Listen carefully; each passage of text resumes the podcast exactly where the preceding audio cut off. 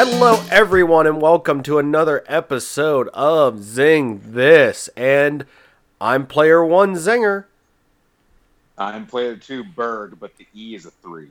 Oh, how classy and and um and oasisy.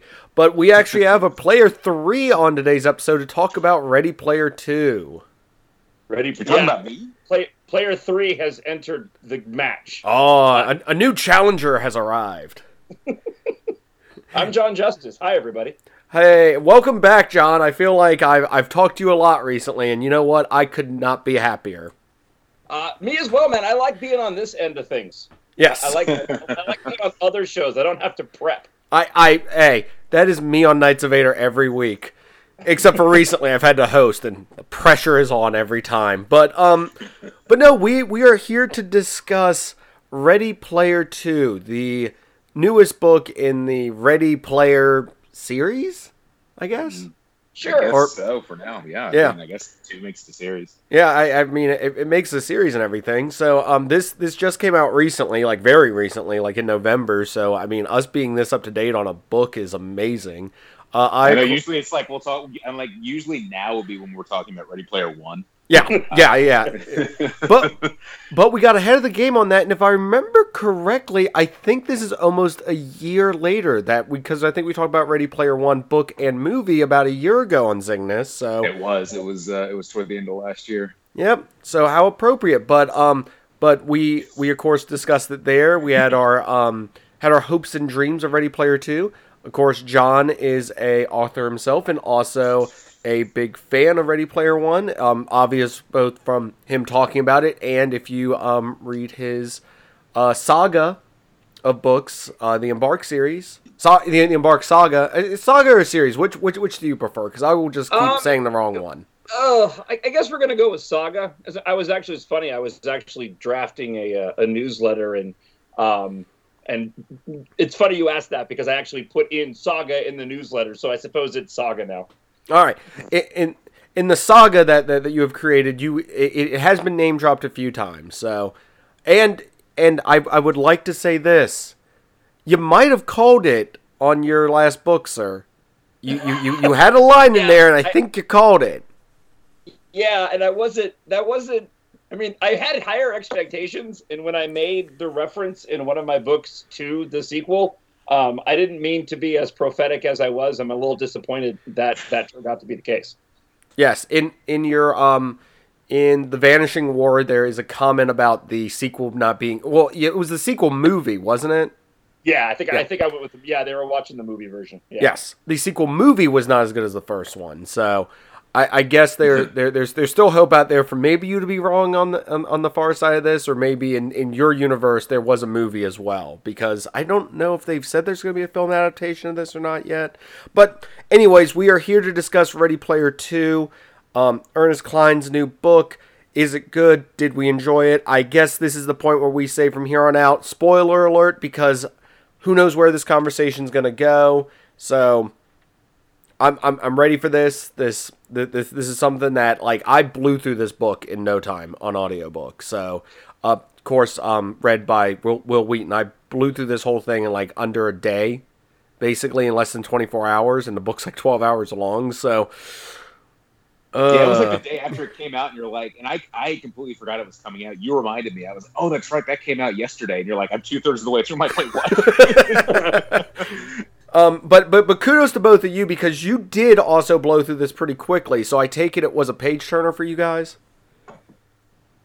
Eric, you go yeah. I mean, yeah, I was gonna say I, I downloaded it after you, I talked to you, but that was like right before Thanksgiving, so I was kind of busy. So it was like- it was a week ago. It was last Sunday. I was like, I was like, I'm gonna start it, and I mean, it was just it was very easy to get through. I thought, um, and I mean, I kept wanting to see what was gonna happen next. So, um, then because you had messaged me just a few just a few days ago, and I was like two thirds of the way through, and you're like, you know, you're gonna be ready for this weekend, or, or is that gonna be too soon? And I was like, I'm not sure. I got a third of the book left, and then like.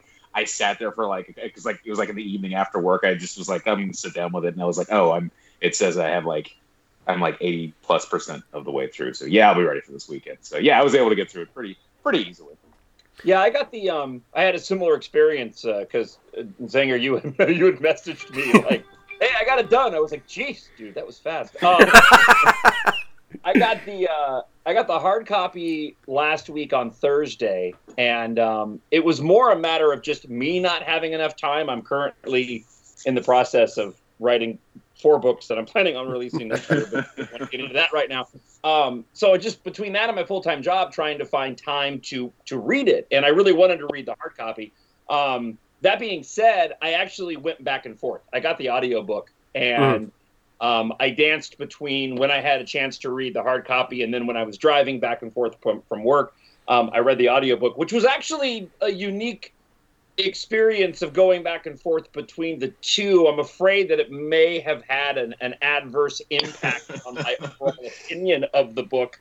Um, but yeah, I just wrapped it up uh, yesterday morning, so I finished it yesterday morning. Yes, and and I, I was I was sitting here hoping I was like, well, I mean, I got another episode we could do, but I mean, if we can get Ready Player, Ready Player Two out there, that'd be excellent. So so it, it was it was great that you guys were able to finish it. Um, and, and, I think we've all been dancing around whether we liked it or not. So I guess you want to rip that band-aid off now. Um, whether we were okay with it or save that to the end, because I think we'll very quickly reveal. Let's save that for the end because I feel like because I can't give it a definitive like one or the other because there are things I like, things I didn't like, and I think that will kind of come out as we discuss. So maybe we give it our ultimate review in the end. Yeah, I'm down with that. I mean, I'll just say up front, I thought it was um, it was a, a big meh, but I'll get further into that later. And you know what? Because that you know because that's honestly what I'm saying because that, that's where my I kind of average out as a big old meh. Because yeah, yeah, and we'll get into because there are things I like, things I didn't like. Uh, boy, there were things I didn't like, and. Uh, Well, uh, it's it's uh, uh, and, and I'll be up front too. Um, it, it's difficult for me because this is the first. Um, I write so much and I read so much for my full time job as a as a news talk show host that I don't read a lot of things separately. Um, so this is the first book that I've really gotten into apart from like the Rise of Skywalker, you know, in in the course of the past year, and so my writing, I'm trying to not let the fact that I've been cranking out uh, sci-fi novels affect my view of the book because I'm unfortunately sort of viewing this through the lens of a writer, and I think that might be a little unfair to Ernie Cline But uh, um, yeah, looking forward to, to, to sort of diving into this. I I was doing the same thing honestly because I do a lot of writing for for my job, and um, I was I felt like I was nitpicking a lot of his yeah. actual writing. But we can get into that. for for the record, if you read the show notes, you know I do no writing at all. So um so so my opinion is still somewhere in the I I'm I, I guess save it for the end, but um it, it, it, might be agreeing with you guys on, on a few things with this. Like I said, I, w- I burned through it, but it was one of those I want to get through this because there was a few things I'm kind of like, okay, what's going on? I, I need to know what where where they're going with this because the book takes a few turns every now and then where you're like, wait, what? And it takes one big, gigantic leap at one point, in my opinion, that you really have to be on board for. And if you're not, you're kind of sitting there scratching your head, in my personal opinion. But we'll, we'll get into that. So, the, the synopsis, I'm going to be very quick, very easy with the synopsis. Uh, about a week after winning the Oasis, winning, you know, the the the hunt and everything, getting the Easter egg, being you know in charge of everything. Um, our main characters, well, per- specifically um, Wade Watts, comes across a new piece of technology that is uh, called Oni, which it's mentioned in the book, and I feel this is um, kind of the drop in street cred on on knowledge and stuff. And instead of just writing Oni and having somebody be like, "Oh, that's like a Japanese demon thing," it's spelled completely straight out in the book. So, um, I guess a notch in the negative for me on that one because I was like, I heard, I was like, "Oh, it's a Japanese demon thing," and then he explains it, and I'm like, "Ugh."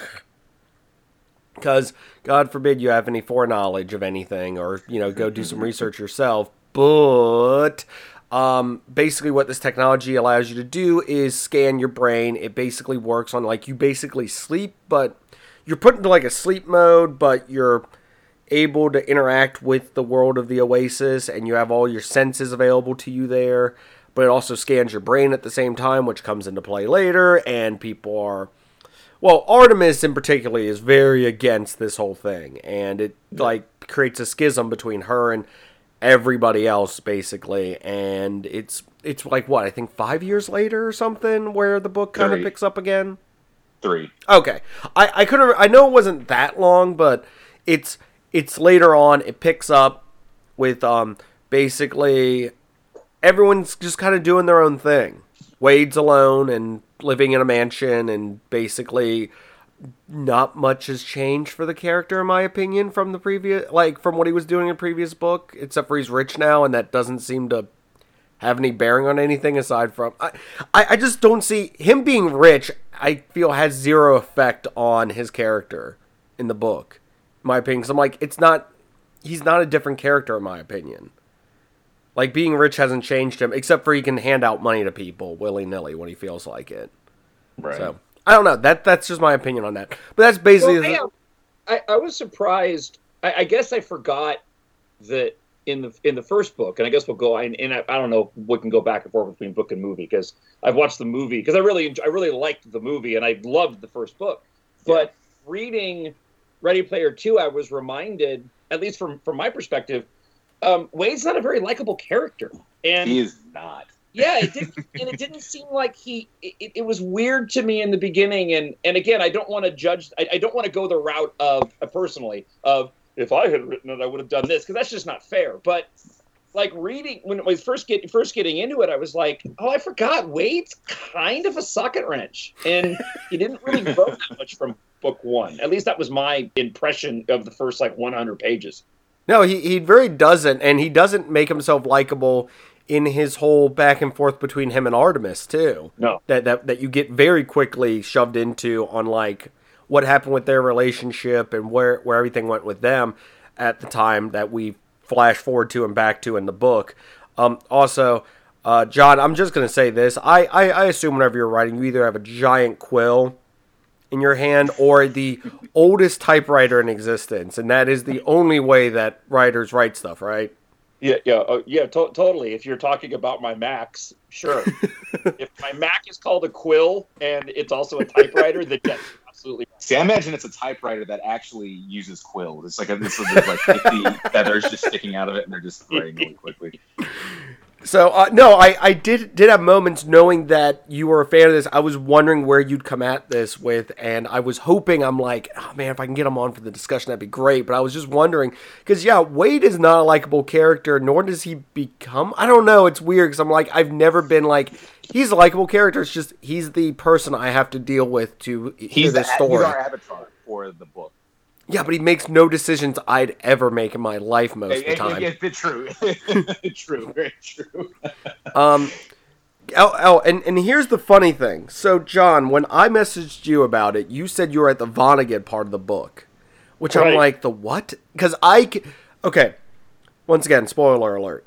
There is a ship that they are building to basically get away from Earth because Earth's basically falling apart. And through global warming, wars, stuff like, like stuff that they talk about, but you never get a real in depth of what exactly is going on. Aside from it's miserable if you're not rich like we are. So, Right. I mean, because that's basically the most you get in this book. In the other book, it explains a little bit more. But so they're building a ship to basically have a self-sustained version of the Oasis and be able to go off into space and not deal with any of the problems on Earth. Him and his group of friends and everything. And I complete like that comes up in the book and then is not talked about for two thirds of it until like the very end. It's brought up again. So when you said Vonnegut, I was like, what the what part of the? Vo-" I'm like, oh right, that. Because I forgot there's that little. He explains what it is, goes and takes over one of the robots, walks around it, because you can do that. Like there, there- there's a lot of weird stuff with like the whole being able to um take over the robots and be able to wander around in the real world instead of just getting up yourself and walking around. But I don't know. It's it's the future, right? Well, it, Yeah. it it seemed to me like the I, I couldn't, and I guess I was okay with it. But with the with the Oni, with the ONI, Yeah. you basically you basically just default to Matrix. I mean, it was the Matrix. Yeah, it And was so- absolutely. I didn't, Which they I mention in the book. Right, and I haven't quite decided whether or not I, I digged that or not. I mean, it's an easy way to advance sort of the technology of the Oasis, and you can easily go and just say, "Oh, it's like the Matrix." But I I haven't decided whether or not I like the fact that he just lifted that directly or not. I'm still sort of 50-50 on that.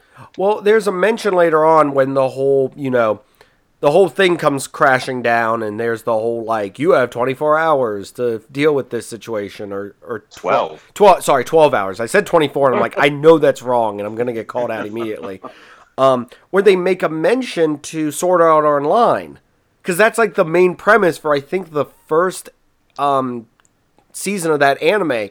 And I was talking to one of one of um um actually I was talking to Riku about it, and he said and he basically straight up said he's like oh so it's like Sword Art Online. I'm like yes, and they even make that reference in the book. They do. Yep. Yeah, so it's just one of those things. It's once again. I kind of read these books masochistically because I'm like, oh, I just want to hear how many references they're going to make to pop culture. And not only that, but the references to the previous pop culture mentions in the previous book. But yeah, the the second they go, oh yeah, it's like the sort of, I'm like, oh, there was, there was an audible groan from me because I was like, of course they're going to do that. But I mean, it's so so basically what happens is Wade has to find these shards of the the, the siren shards, and I I am so glad I said that correctly the first time Not the because yeah, I, I was I was like I'm, reference to in the book. I and it's something to where he gets kind of revealed this thing after what seven. It's it's some weird arbitrary number logs on using the Oni technology.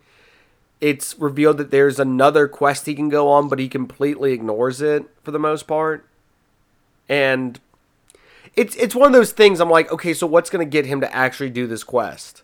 And then as we find out later, um, James Halliday has a like scan of his brain, Anorak, who's floating around still, and basically locks down the Oasis for any user using the Oni software, and also frees Sorrento for some reason. I never got why Sorrento being free was a thing, aside Yeah. from just oh no, Sorrento's free because he does basically really nothing except Yeah, for be was one of menacing. Many wasted opportunities in in the book. That was one of many wasted opportunities. I was like, this is gonna go somewhere. And when his whole thing was done, I was just like, I mean, He he does Deus ex machina when he when he Yeah. shoots Og as he's being shot, but at Yeah. the same time, it was just like there are so many. I feel like there are many more clever ways that could have been done. Besides that, like I felt like it could have been anyone. It could have been a new character because I would have loved more new characters. I would have too. Um, but uh, but it was just like, oh, here's Sorrento. He he's he escapes. He menacingly shows up on the Prince planet, and then um, and then he's there and accidentally, as he's being killed, shoots Ogden in the stomach. So which Yeah, could I have mean, been. Go, yes, go- go ahead. Sorrento, Sorrento was only there to to deal with that with getting Og, you know, making sure Og was secure and getting him hooked up so that he was was in was you know inside of of the Oasis. That was it. And it's weird. I don't I don't know if I if I just wasn't following right because like since we're doing spoilers and I'll try to keep this brief. Um, like I had a I, I had kind of an issue with turning James Halliday into this bad guy. And I know they kind of remedied that at the end, but when that moment came when they arrive at his home and you get the telebots face to face with the Halliday with the Anorak telebot and then the live Sorrento, for a moment I got the impression that it was actually Sorrento pulling all the strings, and I was like, I- oh, cool. I thought the same thing too. Okay. I was like, is this what's It going? I wasn't thought I thought the same thing. Yeah, no, no. I thought the exact same thing. I'm like, now that's a cool twist, and I'm like, nope. That that's not it. That would have Yeah, been cool, and I was and I'm very let down right now. Yeah. Okay, it wasn't just me. I'm glad. I'm glad that I'm glad I wasn't the only one. I, I like I said, I was like, what was the point of Sorrento being? I mean, aside from the one thing he he literally does of shooting Og, he does nothing. No. Except for be menacing, and it's like you I had was- so much you could have done with the character, or you could have was just reading. go ahead. Oh, go on. Sorry. No, no, I was just I was just saying, I was agreeing with you guys. You could have done a new Yeah. character. You could have had him do anything else. You could have had it be his thing this whole time that he had been doing something, or like that his coding had ha- had had disrupted Anorak. I mean, they made it make sense within the book, but I like, I did feel wasted opportunity. I saw. So I, I finished it yesterday afternoon, and then I immediately was like, I want to go see what people are talking about and uh, see what people people's thoughts are. I mean, I think everyone's a lot of people are sharing what we're we're saying and what I think we're going to say as this code goes on and what I was feeling. But one person said, you know, they thought the part where Samantha jumped out of the plane. Um, and he like he like so like she jumps out of the plane, he starts sending the plane towards her, and then she cuts her chute and then opens her, her secondary one and then course corrects. He was like, at one point, I thought, and then when it got to the part where Anorak's like, no, I didn't mean for for Sorrento to be like this. He was like, you know, I really thought it was going to be where um, it was um, Sorrento who was trying to make the plane crash, and the reason it was course correcting was because it was um, it was actually Anorak trying to stop him from killing her or whatever. But then he was like, he was like, that would have been a cool little twist too. But no, it ended up just being him doubly trying to crash a plane, and he did. So another again another Sorrento thing that was like it, it would could have added another another layer to it, and then it just didn't pan out. I think we're slowly revealing our opinion on this book as we go. I mean, it, it's here. Here's my thing. We're I think we're talking about all the negative first to get it out of our system, but there is a lot of cool stuff in here um, that I'm sure we'll get to eventually. I, I like I said, I just feel like there's missed opportunities or just stuff that I and that, this is the other problem with with books and stuff like this is you you as the reader want the writer to do certain things and they don't and you're upset with that and it's like should you really be because i mean eh, but I, I, I i'm not trying to try, try trying to put anyone on a pedestal here but i never sat there listen, reading any audiobooking any of john's books going oh you ruined this character by not having it do this. All your stuff made made vague enough sense that i was like okay i'll roll with this. But no, the the sirens the siren soul thing is it's a cool quest, but it's like unrealistic that they get all this done in twelve hours. Yes. And and it's just this this whole thing of like I just don't understand like why it had to be like that way or why it had to be I don't know, it just my thing is that the the time crunch is what I'm like this this makes it a little unbelievable for me, but whatever. The first the first book made the quest for the egg seem like such a huge epic undertaking yes. and that's why I, that's one of the reasons i loved ready player one so much like it felt like i was experiencing this like ultimate video game quest that was comprised of all the the the the, the sum total of pop culture from you know from for forever basically um, and then this was like okay you have 12 hours to figure out seven things and i and i remember even thinking like that's got to be some sort of like crazy twist because how did it take them basically years or at least months from the start of Ready Player One to figure all this stuff out? And they had 12 hours to get seven, and then they were like boom, boom, boom, boom, boom, boom, boom. And then there were times where like when it would get to one, they would be like, oh well, we only have 12 hours. I'm like, good God, the way you're describing everything in detail, I feel like this is going to take 12 hours to get through. And and then by the time I got done with the like the damn Prince chapter, I was like, my God, 50 hours have passed. And then they're like, oh, good, we still have, you know, only 45 minutes of class. I'm like, Jesus Christ. So, um, I, yeah, I do, I do feel like it was a, um, it was weird having that 12 hour period and they were able to get all seven of these. Well, I guess the, was the first one, I guess the first one was different. Yeah, because, he, he already had uh, that like a because while. he had that, but it's still finding the other six of them in 12 hours. I'm like, oh, that was, mm. Well, and I totally and, and I totally agree with that with with what you said, Eric, on the first book. Is that those you know you had these three challenges that were going to be insanely hard. So the moment you find out in Ready Player Two there's seven, like my mind kept going. They're going to complete a few, and then something's going to happen to expedite the last remaining shards because there's no way that they're going to be able to get through seven of these. And to what you were saying too, the the ones they did get to, they were so drawn out and they yes. went into such great detail. It was like, wait, oh wait, my wait, gosh.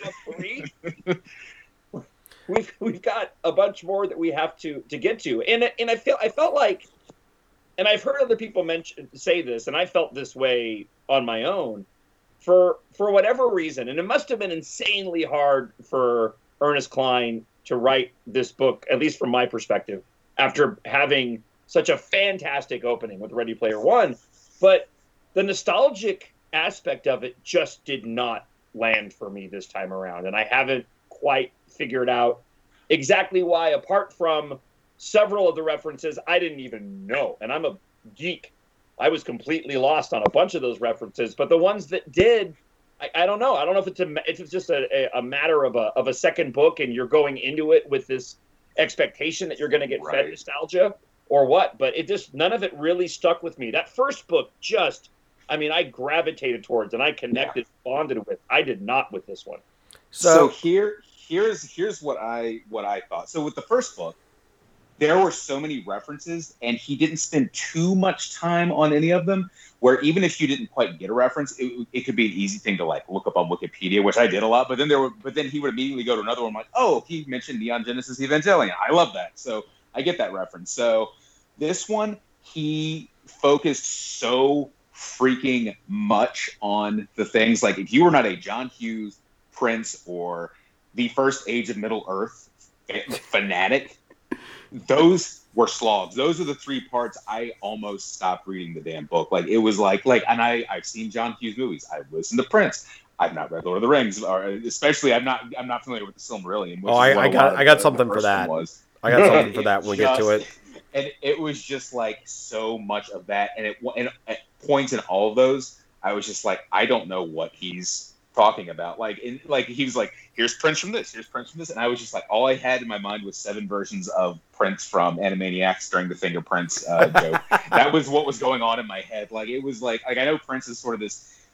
But of, of his own making, this sort of crazy mythical figure, and I mean, I, I kind of got that, but it was just like there was so much like there was not this bouncing around of um, like oh they're fighting Prince, but then uh, you know, uh, but then a, a Gundam shows up, a purple Gundam, and then they're in that. I'm like okay, cool. It was just like okay, we're gonna make reference to this Prince song, and then H was getting mad that they didn't know about Prince, but then five seconds later, um, she's getting mad because she doesn't know about. Um, um, uh, Middle Earth, but it was just I felt like there was way too much of a focus on these specific things, and it was him showing off how much he knows about John Hughes and Prince and the Silmarillion.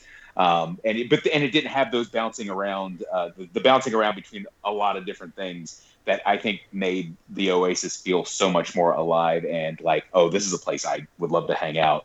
That the first book did. so I, I can take it from you guys that um, as as you said, you're you're I, I don't think any I I like Prince. I got a few of the references, but there was like some deep, deep, deep digging there that I'm like, No, yes, I'm not getting it. I also there there was a point that I was like, oh my gosh, I guarantee you it's gonna be this, where they were walking around through the streets and they saw like an arcade game sitting off to the side, and I'm like, that's gonna come back later. That that's actually what they were supposed to. do. They do this whole quest and it's pointless. That they were supposed to play the arcade game, and that that didn't happen. But I just was like the Prince thing. I was sitting there scratching my head, going, "Okay, how long is this going to last? Because this is going on for a while."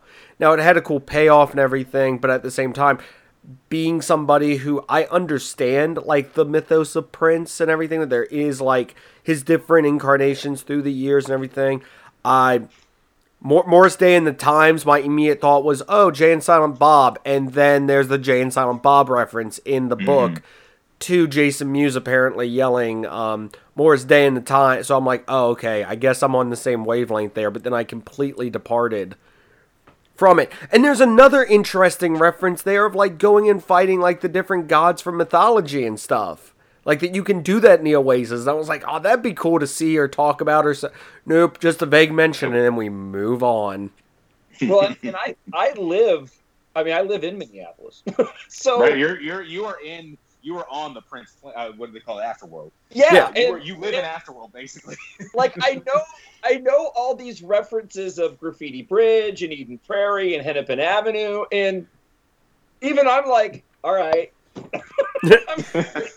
that's that's cool. I I guess. I mean, I enjoyed the Prince battle. I have a question for Zinger, really, real quick, because like I said, I I wish I had read the entire book and not listened to uh, the audiobook because I realized that reading the book the references were working better for me. And Zinger, I'm wondering if you picked up on this. I got thoroughly annoyed because Wil Wheaton did a he does a good job reading the book and Yeah. narrating it. But there were moments where they're doing references and he's not doing the cadence, and I didn't understand why. So, like when they do like a "I would die for you," right? And Yeah. everybody, I would die for Yeah, you yeah, he just do that a bunch of times, and I was like, everybody knows how these songs go. Why aren't you inflecting the proper cadence with these. Because like when I'm reading it, that's what I'm doing in my head. Yeah, I'm ex- doing dearly beloved, we are gathered here today to get, and I'm Yep. doing it with Prince. But he didn't do that, which I thought was a very weird narration choice. I a, a did very not listen to weird direction. Like like from the director of the audiobook could have been like, "Hey, could you punch this up a little bit?" Yeah, it was weird. I, I, I, I agree. I agree with you saying that. Um, I agree. But we all know we have to live our life correct. Which which that that that was a real funny joke, by the way, in the book. I, I listened to the the Ready Player One with Wil Wheaton's read, and I just read it uh, straight up this time. I didn't since I'm not commuting a half hour to work uh, every day. Um, so I was wondering when they, especially during the Prince chapter, I was like, is Wil Wheaton singing along with these? Because I'm like, because I was even thinking Yeah. thinking about what I do. I was like, man, they would have had to like cleared some copyright or other kind of stuff like that. But I'm like, I hope they did because that would be really cool. And then I, before, last night when I was going around, people were like specifically mentioning how that annoyed them during the audiobook. They're like, yeah, well, Wheaton did a great job, but the parts where it came to the music was just it was weird. So I was like, eh, that's a shame. Well, I know I'll get struck by purple lightning for saying this, but I was very It's true. disappointed by not getting the Dave Chappelle version of Prince. I thought that was going to be in there too. I thought I- be referenced. I thought it was too. I was waiting for it. I was waiting for it. I was waiting for it. And it never came. And I was like, darn it. All right, missed opportunity, Mike. But it was just one of those things. Like the Prince thing. I if you were big into Prince, like you would have been all over this. As for the John Hughes stuff, I'm like, I I've seen a good number of John Hughes movies, but like when he was mentioning, oh, they did. I'm like, I forgot he did some of these movies. Right. Or he like was the writer or the producer. Like Yeah. you know, when they're talking about some of the, the, the movies in there, I'm like, he was I mean, I mean, that's a stretch, but they were like it's to include everything he worked on. So Al- Also, the the Robert Downey Jr. I feel is like a weird like. There, there was a joke about him being the original Iron Man, which I'm like, oh, so I guess it implies that there's a new Iron Man that exists later or something. But, but no, it, it was cool to have them be like, oh, Robert Downey Jr.'s here from when he was, you know, young and everything, and then they just have him kind of standing around most of the time doing nothing. Li- literally, it's it even said in the book that if he wasn't like being actively talked to, he just kind of stand there. he, they mentioned his idle animation where he was tapping his foot. Yep. And and that's and that's something to where like, oh, that's a cool like Easter egg backstory on if that all is true about like that's how that John Hughes movie was was it Sixteen Candles? I like I said, I'm the worst at I think this. so. Yeah. So and, and oh, I do also like the reference to like you could go steal the um the the Ferrari and everything from Ferris Bueller's Day Off, but if you did, it, you get thrown in. Like there, there was cool references to stuff, but I'm like, you keep on talking about stuff that would be interesting. It would be cool if we had more time Yeah. instead of this like you have 12 hours. You keep Well, on I mean, talking they about they mentioned like like Home Alone, and of course, I having just watched both Home Alones last week because I as I usually like to do when I'm really stuffed with turkey uh, after Thanksgiving. I was sitting there thinking, I was like, how would the Home Alone quest go? Would like, would you would you take over the role as Kevin? And would you have to set the traps, or could you do it as the Harry Martin? My mind started going that way, and then I'm like, "Oh man, I want to I want to focus more on what the, the Home Alone Oasis quest would be, as opposed to the, the 16 Candles one." But then, yeah, I got back to it. like I said, there, there, there's there's opportunities there that I'm like, oh, this is stuff is really cool, and it's like he's creating a universe, but he's doing nothing with it, sort of thing. Well, like, it's interesting. I read the um, I, I and I almost I almost wish I hadn't because it was sort of retroactive now, you know, being critical. But when I finished it, I read the acknowledgments, and I don't know if you guys watched the um, any of the the, the documentaries around the the making of the movie for Ready Player One. Um, but obviously, they changed a ton for the for the theatrical release. Yeah. You know, from the challenges in the book, and that was largely done by by Steven Spielberg. Well, when you read the acknowledgments for Ready Player Two, he mentions that he took advice on writing Ready Player Two from Steven Spielberg. Yeah, I saw that.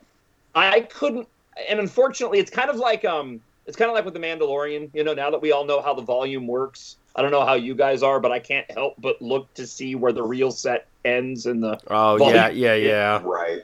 so like when it comes to Ready Player Two, I can't help but wonder, okay, how much of this was really Ernie Cline, and then how much of this was influenced by other people? That's what it kind of.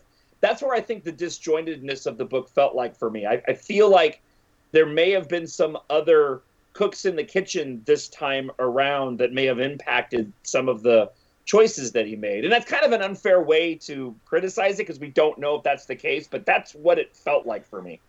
That makes a lot of sense. Because I mean, think about when he wrote the first book. Like he he was unknown, and the book blew up. And then this one, I mean, he's coming off the heels. I mean, even mentions he's coming off the heels of it being made into a major motion picture by Steven freaking Spielberg. So you're right. I think there were there was a lot more scrutiny, and I definitely could. I now that you mention it, I can definitely get a see where there could be a too many cooks in the kitchen kind of kind of vibe going on. Absolutely. And on that note, I would appreciate like a Spielberg world or something that they had to go to for one of the challenges or something. Like maybe make some like like you know reference to the fact like not reference to the movie but kind of a hint hint nudge nudge at like Steven Spielberg in there but no there's there's nothing. I'm sad.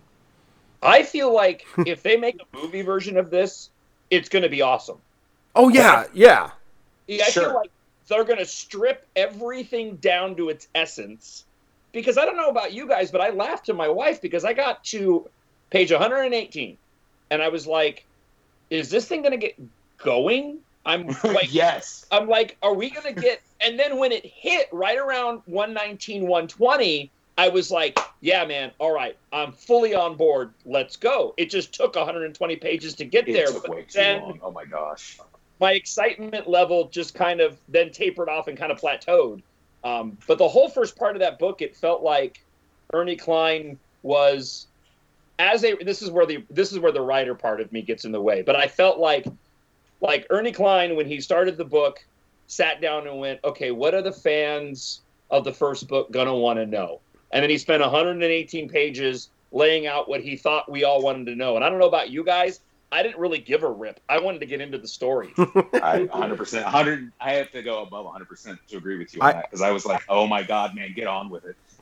get on with it. Thought, I even thought I was like, is this what the book's going to be about? Because this is really not that interesting. um, this that that part of the book reminds me, and this is something I know Eric criticized. Um, the last time we did that, last time we talked about Ready Player One, was the part in the book where he is explaining like the Oasis, the history of it, all that stuff in the book during like one of his classes early on. And that's why I felt like this was. It's it's it's exposition for exposition's sake and yeah, right, it's you like, could have because if he's writing it in first person, yeah. it's like he's telling he's telling it to us, and it's like you're not writing a book for people in the past. You'd be you'd be writing a book for people in the present or the future who would already know all this information. So and, he's just writing it out for yeah. And this is something you could have weaved in throughout the book at different points instead of having it be 120 pages worth of like okay this could have been woven into the story narratively to where instead of an exposition dump we could have had a break from the print stuff maybe for a second to kind of have like a flashback or you know a kind of well, let's see what's going on uh, like I, I, don't know. It's just something to where uh, pacing is something i i understand and i criticize it but if you had me do it myself i'd probably do awful at it. So um it's i don't know. It's just that that pacing. I i noticed too doing the audiobook. I was like all right, we're we're establishing stuff. This well, cool. and that's and that's so hard. I mean, that was the biggest complaint. And this is not a book plug. It's just I'm speaking from my own experience. the, biggest, the biggest complaint that I had on Embark Book One was that it took too long to get going, and I know exactly why. I was a first time writer, and I was trying to world build, but after three books, I realized I didn't need all that, and I've done thir- I'm on the the third and final uh, version of that is out right He's now. saying this when he was on next time. He'll be like, "This is the fourth version of it. It's the." no, no, it's done. I've done a complete overhaul of book one, but I completely I stripped out. Oh, I don't know, almost ten thousand words worth, and moved a bunch of it to a prologue just to get the story going more. So, like, I can relate to, you know, Ernie Cline, you know having difficulty with that and i'm wondering if you guys got this too not to take over but real quick before i forget um, um, my wife Melinda sort of likened it to George Lucas and the prequels, and I wonder because of what we said before, he had so much success on the first book that was really authentic and genuine to him. He wrote it, probably didn't have a lot of outside influence on it, but then you get to the second book, and again, getting back to Too Many Cooks in the Kitchen, how many of the individuals surrounding this book were completely unaware of the pop culture references and just sort of nodded along and just went, yeah, yeah, do more of that. Yeah, without, and he's like, okay, right, I'll just right. do that. I'm just wondering if he didn't have the right group around him to sort of distill what he was trying to accomplish. It's very possible. Um, okay, I will say this once again, not trying to suck up because John's on the show or anything, but I am a genuine fan of his work, so I will say at least you did it in um in I'm gonna say podcast, but I, I am blanking on what It, it's wa- called. it was. Um, it was pod. Yeah, a Blastrocast. Yeah, it was Blast Yeah, which which is basically podcast. At least you did in a way to where the character was listening to that, and it made at least vague sense in the world of, oh, I'm just listening to this podcast talking about it. So at least that made better sense of it instead of one of your characters stopping what they were doing, turning, and in my opinion, looking directly into the reader's face and going, "Allow me to explain some stuff to you because I feel it is necessary," which is what happens in the first book of this and the beginning of this book. Like I said, was it cool for him to wander around his mansion and talk about his daily routine? It it was a thing. It it had it was one of those like, oh cool, you're rich. You you've you've got all this stuff. It's like I've got these cars, I never drive them. I basically live at this house and never get leave here. Neat. Like it, it just I don't know, it was just one of those things where it just it did nothing for me of world building. It's just like you could have said he was in a blank empty room and it would have done the same amount of world building as it did for you to explain that he lives in holiday holiday's old mansion because yeah it just it that stuff did nothing for me whatsoever. I do like the fact that it is pointed out that his old apartment is like a like monument now and like a museum piece. So I, I like i said there there is stuff i like. There is stuff i like and i feel like we're gonna get to that maybe near the end. I don't know how much more you, you guys got but my only other thing is the lord of the rings thing. I'm gonna say this. It hit me in a personal spot where i'm like i feel personally attacked by this because when it's like oh you've never read the Silmarillion, i have the audiobook the Silmarillion. i have tried. I have tried and i have tried. And i will give you an accurate of where i'm at with that. Um it is a 14 hour 49 minute audiobook and i have 9 hours 22 minutes left and it has been that way for probably almost a, it it's very interesting but it is seriously a ton of names that have nothing to do with anything or are mentioned vaguely once in the trilogy. Like i said i love lord of the rings but man it's like getting into the writers like backstory that they wrote that like has not it, it's interesting. I'll get through it eventually but when wade was sitting there going oh man i could never get i'm like man i'm feeling personally attacked by these statements because that's me and i feel a lot of other people when it comes to Silmarillion and everything. So it, it was just weird, really weird having that and then like oh shadowfax was mentioned and the swords were mentioned and i'm like they're gonna do nothing because this isn't the time or place for them.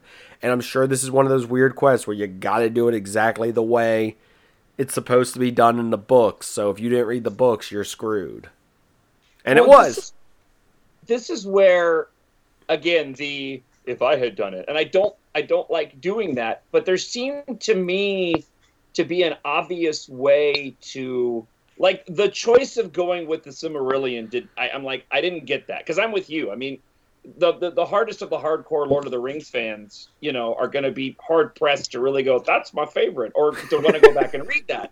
So I'm I'm going or I know you're going deep here, Ernest Cline, but you know, even for hardcore fans, they're not gonna know exactly what you're talking about. And I was mentally I'm going, if it were me, I'm gonna do it. If it were me, I would have gone the route of let's play within the book version versus movie version versus the extended versions and have the characters bouncing back and forth between I only watched the movies. Why didn't you read the books? The books say Right. this, and then get into the minutia that way. At least you're going to be tapping into the vast amount of Lord of the Rings fans who feel like the books are the gospel that most people haven't really gotten into. I just thought it was a really weird choice to go that obscure when when you're going to do, you know, something relating to Tolkien. I did not understand that. So, when can I expect your adaptation or your cut of this book? Because I am interested now, because that sounds way more interesting and would have, I think, made for a lot more better canon fodder than the, the the the two characters we had completely having no clue what to do, and then the one character showing up and basically OPing the entire situation. Right. Kind of. Especially having just come off of watching the movies again for for the show. like, yeah. like I, they were they were so fresh in my mind, and I, I was I had that same thought. I was like, man, why did they why did they focus so much on this one obscure thing that even Tolkien fans hate? I I, I do- don't. Do, you guys know if anybody has looked at? I was going to. I just haven't had time. Has anybody looked at the IPs of what he mentioned in this book? Because I'm wondering how much thought went into this time around injecting the the franchises and the references that they knew they had access to if they wanted to do a movie. Well, that was my. I actually had that thought, but here's the thing that I thought was weird. Prince, even though he's passed, his estate is notoriously protective of his stuff. And I even thought about that when I was reading it. And I thought, you know, if they do a movie of this, I don't know if they're going to be able to even do the whole Prince section because they're. I mean, he is apparently his estate. Even I, I've read uh, things where people want. I mean, I know his songs and have been used plenty time, plenty of times in advertising. Um, there was an AT&T commercial I think that used "Let's Go Crazy" just a couple years ago, but I've heard that like there have been like copyright nightmares over his stuff. So I even I I wondered that too. But so it's interesting you brought that up because I'm like, hmm. So I don't know. Maybe maybe they've worked something out. Maybe Spielberg can pull some strings or whatever. But I I was wondering about that with the Prince section specifically. Sorry, I'm, I'm I'm looking up like who has the rights to certain stuff with John Hughes because I know Warner Brothers has everything um, involved with Lord of the Rings. Paramount Pictures is who did Ferris Bueller. I like I said, I don't know because I feel like a lot of these things are like, but that is a very good, very good catch there, John. With that of like, is is he setting up for something else or was it just like he was just writing from his heart? Which I Well, don't do you guys do, do either of you guys remember in the book or not? Because I because I, I I don't know. I, I watch the the movie religiously. It's just one of those films. It's filled with so much great stuff that you can just put it on and just go with it. Um, and I've got a massive crush crush on Oasis Artemis. I, I don't mind mentioning. um, but, but um, in the in, the movie, there's that little exchange at the very very end when he's in Halliday's house after he gets the egg, right before Halliday walks through the door, and um, Parzival and Halliday have the conversation of, you know, are you dead? Yes. You know, then what are you? Was that in the book or was that just the movie? I think that's just the movie. It's been so long since I've seen either, and then it's been nine years since I read the book. I I'm, I'm blanking. I, I- know that we were talking about vaguely, but I can't remember if it was one of the Because other. that sets up that I mean that little moment sets up the whole because like I I I think we're supposed to assume that the the bad Anorak in Ready Player 2 is that same Yeah, it is. Halliday from the end that gives him the egg in Ready Player One, the movie, right? Yeah. Okay. Yeah, and book technically too. But I Okay. I don't I can't remember if he mentions I don't think it's as important. I just think he think he thinks it's an AI. Right. Okay. Just like everyone else does. I mean, technically it is, but it's also a brain scan that's been met. I, I don't. The, the whole painting Halliday. Okay, I want to get into this too. The whole painting Halliday as a villain, or as a you know you you know be beware like um idolizing your heroes or something. It, it's I don't know. It just it didn't work for me in the sense of it. It worked and it didn't. He had a redemption thing. Now I'm like, okay, so that wipes away every bit of like hate I'm supposed to have for him, I guess? Question mark. But at the same time, it was just sort of like, eh. It was it was something you're you're you're going after technically a dead body. Like for for oh James Halliday was a terrible person. It's like okay, but the guy's dead, and the thing that he has is distinctly not enough like him that it's been established that they're they're they're different entities to an extent. So I don't know. I just felt like it it, it absolved Halliday from at least what Anorak was doing per se. But I don't know. Halliday stuff was weird. It's it's this weird like he's obsessed with this girl. He you know takes her mind, but then technically gives her an immortal body. So yay I- I nay. I felt like the Halliday stuff. you're and I'm with you. I did not. I did not like the turning of Halliday. Right, even though it was this, you know, this this this AI version of him.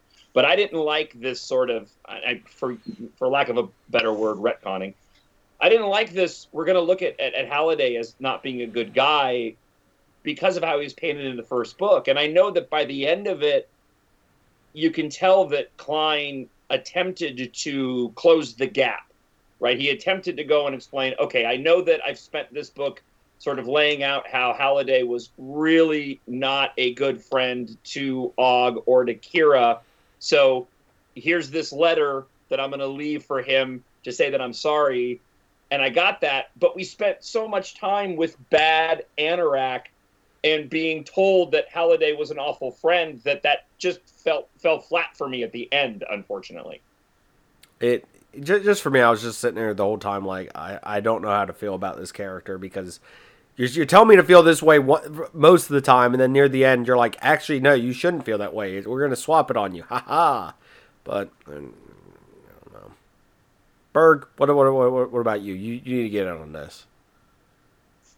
Um. Yeah. I. Dig your hole real quick, sir.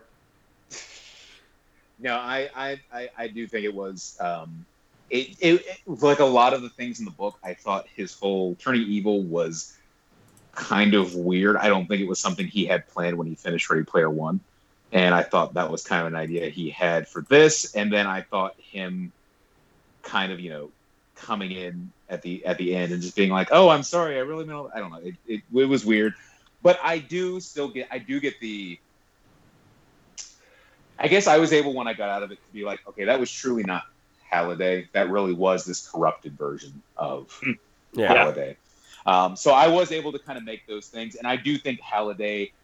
I do appreciate how he made Halliday a flawed character. Like I think in the first book they really did make him more as like he he was a little weird, but he was obsessed with pop culture, and he really set forth uh, everything. But I do think in this book they did paint his flaws a little bit more, and it made him seem more real. Like yeah, he he was a visionary, but he was a weird guy.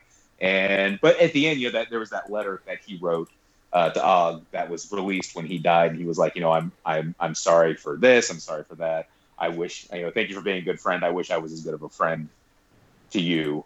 Um, you know, so I do think that at least kind of like it didn't make me completely hate that, but at the same time, I do feel like a lot. I do feel like this wasn't one of those things where he's like, okay, I've got a trilogy in mind, and here's what's going to happen here. That's going to be answered in, answered in book two, and then book three is going to take off. Yeah, I do think it was a whole like, hey, what can I do with this character to, to make it not just references the book two, even though it was references the book three because our motto was references the book two. um, so that was just a big train of thought. so on that note, I do want to mention this. So the book in the last few pages for me takes a like screeching, like turn, a gigantic leap, whatever metaphor you want to use for me to where it's like it's revealed that basically this book's been being told by an AI of Wade. Right. And that they like scanned everyone's brains and sent them off into space. And I'm like, wait, what? like I, I get it from from the stuff set up, but at the same time it's like there's not gonna be a third book. Like you basically just ended the series. Right? Now, I've got a thought. I've got a thought on that, but let's let's let's go off of this whole thing. I didn't mind the little bit of the tw- twist, I guess. Not not so much the whole space thing. That part was I, I never got on board with the whole the Vonnegut thing. Yeah, just I don't know. I don't know. Why I never dived with me. However, I did like the fact that the book was being told not by Wade, but was being told by Parzival because it was. I mean, up until that point, they talk about how and it was an interesting thing to think about how you there are now two versions of this person there's the living person who is having who is still going into the oasis and everything like that on earth but there is the second version and there's a point when this contest uh, or when the second part the quest for the seven shards ends where they're now branched off that is an interesting thing to think about it's kind of going into like string theory like where there's the whole like for every decision you make you make both of those decisions, but they split off into alternate universes. It's kind of like that, in, yeah, in like a physical form. And I that's something I think about too. Like I, I I don't know. I like to think about like alternate history and stuff like that. And it's kind of a way to be like, here's alternate history. And I I honestly could see them doing something where the two versions of all these characters have to meet up for some reason, and because they've had different courses, they're very different characters. I could totally see them doing something like that. I I kind of liked it. Like again, I'm not, I'm not I, the whole the whole Vonnegut, the whole reason for them being there. I'm like, eh, I don't know. But the whole the whole fact that it wasn't Wade but Parzival telling the story, I I don't, I kind of like that. So here's the here's where the writer in me goes and screws up my my opinion of this.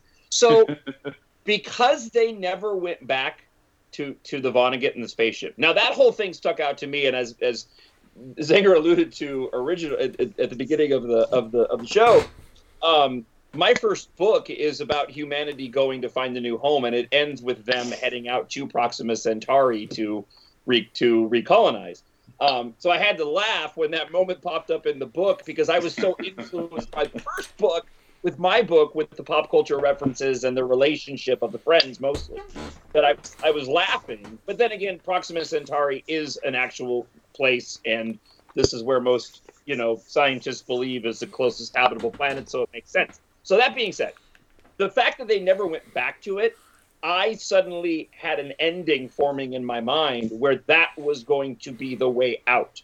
That they were, he was going to stick bad Anorak into the Arcadia version of the Oasis and blast him off into space and get rid of him. So, which is mentioned, I think, at one point in the book too. Yeah, it is. Which is what. Yep, because I thought that's where it was going to go too, and I at one point I was like, oh, they're they're even setting it up, and then. But then we get to the end, and I don't know. I felt I didn't mind that it was being told by the by the secondary Parzival. I just thought it was kind of sad that we have this ship heading out into space with these AIs that are stuck in the simulation with just the people to talk to. I don't know. I just I, I had a hard time sort of wrapping my head around what life is going to be like for this artificial intelligence, and then the inclusion of the fact that the ship's carrying a whole bunch of embryos. So I'm like, all right, is is is Cline setting up for? I mean, if he's setting up for something else, that's cool. Like you know, if we're gonna get, if he's got some other grand idea, and this ship heading out into space is a part of that, okay, I can I, I can get on board with that. But I just thought it was super strange. We're now in like in alien covenant territory. right. That was weird.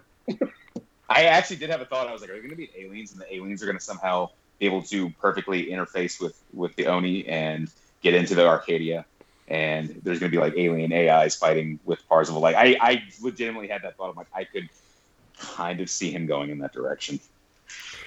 I, like, like I said, I mean, personally for me, I didn't. I was like, I feel like you wrote yourself into a corner here because now we got technically have two different characters, but I didn't think of, oh, why don't we do it from this perspective? Or oh, what if they come to meet each other again, or whatever. But no, I mean, I I said I I get the concept of oh well, there's a version of you here and there's a ver-, but I'm like it. It's one of those things to where I feel it's paying off more in your own head than in the book. Like like sure. like Berg said, it's it's paying off for him to think about it more there than it was meant. Like it's just an idea mentioned in the book that then you think about more and it builds in your own mind than it did in the book's world. Well, but, and I and I had to laugh because we, as we mentioned, we spend all that you know those hundred some odd pages of of uh, of exposition on what the characters have all been doing this whole time, right? Even though it picks up where the last one left off, but yet when he gets to the Vonnegut and the spaceship, it just he just yeah, I built a spaceship. I'm like, oh okay, what? it just you just you just built the spaceship. All right, cool. I'll, I guess I'll just accept that you built a spaceship and it's just sitting there ready to go. I just again, it was an interesting, um, it was an interesting story uh, just a, a, way to write the story. I just felt like you spent so much time on this, but that we're just you just you want us to accept. I'm like, all right, I guess I'll accept it. It just seemed really strange. So the last book I read before I read this was um, a book called Endurance. It's by uh, Scott Kelly, the astronaut, and it was about his year that he spent in space, and a lot. And it bounced back and forth between like his how he became wanted to become an astronaut and his actual time on the ship, and talked about the insane amount of training he had to do and being like peak shape and all this stuff like that. And all I could think about was, you are talking about all blasting off in a year, and you're some nerd who's been living in his mansion, uh, hooked up to a computer for 12 hours a day, for the past three years, like you are not ready to go into space. Like I just, I just kept going back, and then I had to laugh because I'm like, and I'm like, who knows what sort of advancements they've made in the 30 years or whatever this is supposed to be in the future. But I'm like, knowing, having read what actually goes into anyone having to even think about going to space, you guys aren't ready. I, I do also like the men to, to call back to something way earlier that's vaguely mentioned in the book that I'm like, oh, that's funny. Um, I, I do like how, how they're like the secret cabal government too, the the winners of the challenge, because they were saying how they were like funneling money into like helping the government and stuff right. behind the scenes, and I'm like, so are they the secret cabal government that's like running the world?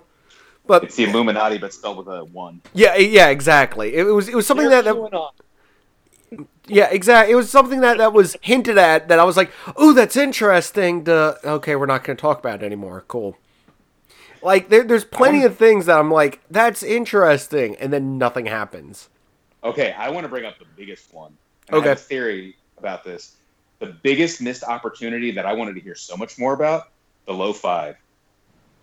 We get introduced to, yeah. to, to Lohengrin, and then we see the group, and I'm like, oh, this is going to be cool. There's going to be this whole like, rivalry. Um, or like, it, I, well, no, I thought it was going to be this whole like it was like we were talking about uh, yesterday when we were our, on the last episode when we were talking to Fletch how on in Return of the Jedi I loved how there were three battles going on at the end. You got the battle on on in the moon of Endor, you've got the space battle, then you've got the battle inside the Death Star going on. I was like, I love that. I'm like, oh, this is gonna be great. You're gonna see them going after the Shard. You're gonna see them going after the Dork Slayer, and I can't wait to see these new characters. And then nothing.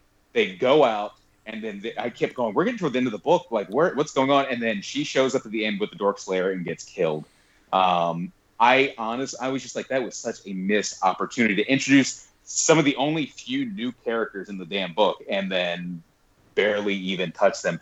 So what I think is going to happen, I think the next book is going to be like a spin-off book that's going to be about their quest, maybe like kind of getting to know these characters more, and then them meeting up with Parzival and then them going on the quest because that I was interested for because they had to go into the um, the the the sector zero or whatever where it was like uncharted or whatever. And I was like oh we're gonna get actually some new content that's like kind of Ernest Cline letting his imagination fly. Uh, and then it was like nothing. So I was just like that is such a missed opportunity. I wanted to learn more about these these new characters and it was like just kind of a like a lot of things in this book just kind of like dropped on us. And then briefly mentioned again to, to progress the plot, and then it was like, oh. it's the um, you got fifty pages of Prince references. It's the it's the um, it's the byproduct of a book like this being written in first person. Um, yeah. If you've written this in third person, like omniscient, which is kind of how how I write my books, where you can jump around to different characters and pop mm. into their mm-hmm. heads, um, you could do that. But I had the same feeling as you. Like I kept getting bummed out when Artemis would leave the central story because I like her character so yep. much. I'm like, yep. we're not going to get any of this because Parzival's not there. And that's why I'm, the whole time I'm going, the movie version of this can rock because you can get the low five. You can get Artemis outside the Matrix. You can, you know, you can find out how they got the Dork Slayer. You can find out how Artemis went to his house. It's just the limitations of writing a story that's this expansive from one person's perspective it, sure. it ends up pigeonholing you to where you know i for me i know when that character leaves from parzival i'm like i'm not we're not going to find out what happened until they show back right. up and, and exposition themselves being in um, reading just the print version whenever they would do like a song lyric or whatever it would be like a different kind of font and i wondered if they were going to do that at first like i was like oh maybe they're going to switch to what's going on with the dork slayer uh, and it'll be like in a different font and told from Lohengrin's um, perspective. But then it, it just it wasn't. But that makes a lot of sense too. When you're right, when it's when it's first person, that can limit in something like especially something like this, it can limit the the, the scope of what um, is is shown. So yeah, you're right. But yeah, it was such a. I really do think there is going to be. I could see a novella even or something like that of yeah. even if it's just just their quest for the Dork Slayer. I want to see more about these characters because I mean we really only met them in their private chat room and then just get their names again. And the only one I the only other one I can remember is the one who's basically um, Goku. Yeah, the, the, Chinese Goku, not not not Toriyama Goku. Uh, yeah. But it was, uh, but I mean, those that, that was the only other one I, I can really remember. But I was like, you know what? I could totally see him writing a book about their quest from the Dork Slayer, and uh, I hope he does because I was interested to find out more uh, about that. I'd like to see that myself. I mean, it like I said, there's there's these interesting characters that they do nothing with. Like they're they're introduced and then okay, cool, bye. So here's a here's a meta thought. Okay. So I find it interesting that here we have another circumstance, and this is sort of book, but you can apply this to, to movies. And I guess I'm specifically thinking, even though I like the sequels, I'm one of the few, I realize this. But you look at Matrix or like Pirates of the Caribbean, and here you had, you know, the original movies were were, you know, loved by almost everyone universally, especially in the Matrix case. But then you fall into that sequel problem where the story gets bigger, it expands, and you kind of end up losing people. From like a meta perspective, you know, I don't think he did it intentionally, but it almost like that's what this ended up turning into. I don't know. I mean, I think we all agree that first book is amazing, man. Yeah. I never went through a book Yeah. that fast in my entire life. I love that book, and I love the movie. Um, and I, I wonder if on its own, Ready Player Two, without having the unfortunate baggage of having such a wonderful uh, first story, um, you know, how do you live? It's that story. It's, it's that that that typical. How do you live up to those expectations? You know, I just I feel I almost feel bad for for Ernest Cline to be honest with you. I mean, it's so it would it's so hard to follow up with something like that. I mean, I know I make constant comments about its references the book, but it's like I enjoy it because of that.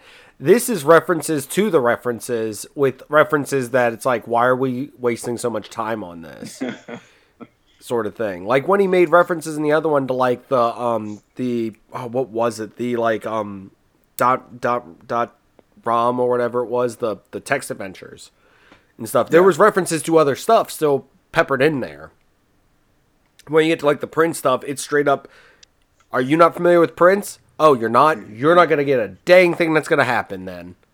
Um, because then the characters even in, in those sections were were were expositing and Yeah. it's like no they wouldn't have been saying that they're just you're saying that for for the benefit of the reader when these characters you're explaining things that they could easily pull up on their HUDs like because half the time he'd be like I pulled it up on my HUD I'm like they could do the same thing but instead you're saying out loud everything so that we have that benefit and it's like oh my gosh Like I said, I didn't think about having a side story book now, but now I'm like, I, I would love to see the, the Quest for the Dork Slayer book with with, with, with the low five and get to know their characters. Because I feel like their characters were like, here's some interesting characters that we're going to do nothing with within this book. So it's like, I'm hoping we get more from them. Ready Player One the new class Perfect. Um, I wonder if we'd I wonder if we'd end up enjoying it on a second read or a second listen to the to the audiobook, you know? Like when you guys were talking just now, especially about the low five and wanting to see that. Um and and I did too, but I also know what that's born from. That's born from again how much fun we had with the first book Yeah. and going on an adventure with these new characters that are having to to do this. The low five represented that. And so like we had an expectation of oh cool okay so this will be feeling like it did in the first book um, so I'm, I'm i'm wondering if going back on a second read or a second listen to the audiobook knowing what we're in for if if there'll be a because i didn't hate it. I mean i think that's i I don't think any of us No, did. No, no. i didn't hate it. I mean i i enjoyed the listen. I enjoyed the read. It just did not live up to the expectations that i had and certainly not that first book. So i'm wondering Yep. if on a, a second go round if we'll appreciate it more. I mean, you, give, give me some time. I'm sure I'll re re listen to that and Ready Player One back to back to see if I can connect stuff and just just be the human reference guide to pop culture for a while. Um, I, I would like to do the if I do if I do a second read through, yeah, it'll be a bit, but I would like to do the audiobook because that I do think that is a big reason why I enjoyed so much of Ready Player One. I mean, it was an awesome story, but I love Wil Wheaton's read. Like he, um, in in the acknowledgments, even says like he didn't just read the book; he acted the Like he did a good job. And I know there's the weird stuff with the singing and everything like that, but still, I'd like to do a second read through with that and see because I mean that really was a big part of what got me into and like really invested in Ready Player One. well, Berg, I got some good news for you. If you go to Oh. www.audibletrial.com slash zingness you can go onto audible and get that book yourself or instead you could actually go and get The Embark Saga. Yes, there are three, soon to be four books in that saga, written by the amazing John Justice, who I wish he could even give like a like like like a word or a little blurb to that that we could put right here. Uh, You mean Embark- even a poor slub such as me could get access to this? Yes, by going to audible.com slash zing this. And once Wow. again, I wish we could get like a little plug from John right here. Uh, the Embark series is uh, the future of adventure. Wow, that is perfect to put like on the back of a book or something. And if you go to mynerdworld.net, you can find out more. Perfect. And, and if uh, and and Eric, if you email me, I might have an audio file that might be worth listening uh, to. That's uh, Oh, got the words "Ready Player" and two in it. So you're telling me, you're telling me, even a poor schlub like myself could get access to an internet-enabled computer or device, get myself an electronic email account through a free service, and then I can reach out to you through the internet. It's true, true. yes, It's as a a, big- Amazing. You might need a Dropbox. as, Next, a, you're going to tell me there's something called moon pies. as opposed to how you normally communicate, John, by sending ravens out, as as as authors are to do. All right. Giant eagles. Yeah. Yes. Giant eagles, which were, were those? Yeah, those were in the. Those are actually in this. So there, there, there's a book reference. Awesome. We did it. We got there. Um. So I want to get. So I have one more nit, nit, nitpick I want to get, and this is a writing thing specifically. And I noticed this. I didn't notice it in the first book, and I think it's because I listened to the audiobook. But I noticed it in Armada, and it came back, and it made me. It got to the point where I was angry. But there is a certain word that he uses way too much, and it is Oh. lazy writing. Oh, And it is the word began. Holy crap! If he, if you played a drinking game called "Take a Shot" every time he uses the word "began," you would be dead after a page. and it and it is lazy writing. He would always be like, "This character Yeah. began to do this. This character began." And every time I get to the point where I would stop and reread the sentence without began, and I'm like, not only does the sentence still work, it sounds better and it keeps you in the action. Uh, like, the thing began to do this. It began to do that. I'm like, no, just say it did it. Just say it did it. Oh my god, man! It, there was one point, there was a paragraph where he used it three times, and I had to stop reading. I was like, all right, I gotta take a break. You're making me mad, Ernie. Couldn't you? So I just had to bring that up strictly from a writing standpoint. Yeah. And actually, John, I wanted to ask you about that as someone who has, has written books and what your thoughts were, if you or if you noticed that. Um, I did, and as somebody who's done that, because I used now so many times in the first book that I had to go back and fix it. Um, and I and I had a catchphrase in the first book that I had to go back and fix because I did it too much. No, he needs Grammarly. Grammarly tells you. I try I use it all the time, and it tells you this you, this word is being used often paragraph. And so all or all Cline needed was was Grammarly. It would have fixed it for him. do, No, do I'm you- with you 100%. It's hard, and you get into a crutch. You know, it's really difficult Yeah. when you're writing. You probably know this, Eric. When you want to, oh yeah. You want to vary things. You know, there's only so many different ways you can describe a spaceship or a starfighter or a T craft. Absolutely. ah, hundred percent. It's Because I know so that daunting because you, you can't make everybody happy. You know, it, it's, it's it's really it's really difficult. But yeah. um, I'm gonna I- buy, I have the words, buy I Cline a on Grammarly account uh, before he writes Ready Player Three. Perfect. Um, so so wait. So instead of using began, you could use another word like I don't know where, where my giant thesaurus creature is right now, but you could use like they embarked on something. True. Ha, ha, Yes. ha. They could. Yes, they, they could, and and I You're too and, good. and, You're you were way too good to me. Uh, I, Dick. I, I try, I try, sir, I try. after every every I time he says ask you embark, to do everybody. I really don't. yes, I, I I, I feel I, I am too good to you sometimes, sir, but it is well deserved because you are always a pleasure. Um, Oh, I, I, I, I've got nothing else on this. I feel like I need to reread it. I feel like we were very harsh on it, but at the same time, I, I feel like we, like, if, if, if you, it's boring to listen to an episode where everyone's like, it's good, it's good, it's so good, it's good, it's good. It's one of those things where it's better sometimes to have people nitpick stuff. So I feel like we, we do it because we care.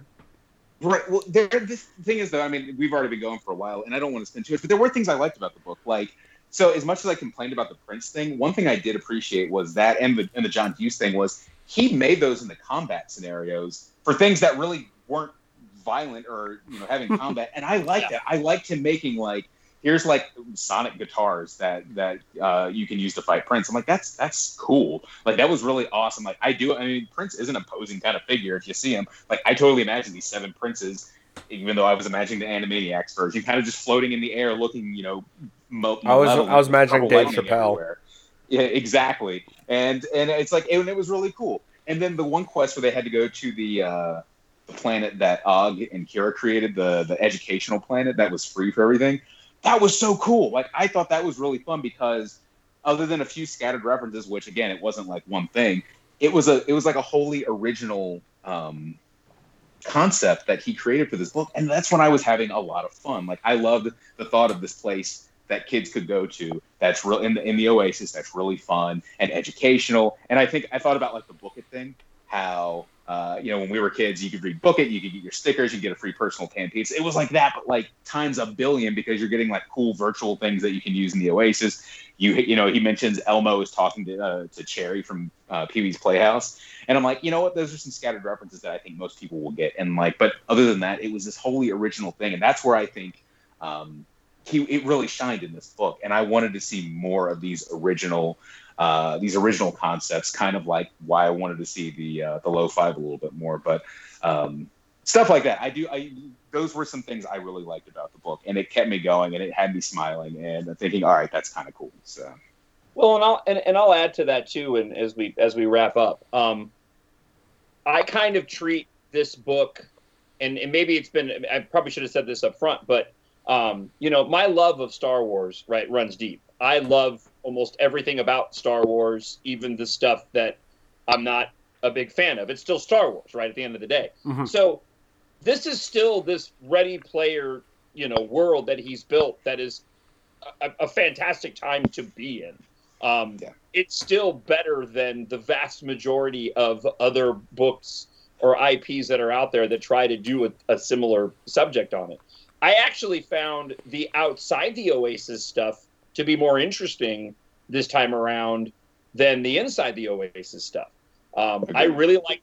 I thought the idea of the telebots were cool. I think if they can, if they can um, translate those to to a, to a film, that whole ending battle of them waking up inside the house and the the ambulance being attacked and Yeah. I mean all of Yes. that I think would really I really enjoyed that. I thought the scene I thought the idea of Artemis being not attached via the the, the ONI and being in the plane and then Anorak trying to kill her. I loved that whole sequence. I thought that was Agreed. that was rad. It was completely different than what we got before, which is funny because in the first movie I prefer being in the Oasis versus being out of it. And with this book, I actually really thought that he did a good job of creating a, a really compelling and exciting world outside of the uh, of the Oasis. And that's why I 100%. really want to see this turned into a movie because I really do think that if you can expand upon it, strip out the the baggage, it can make just a fantastic, really, really fun second chapter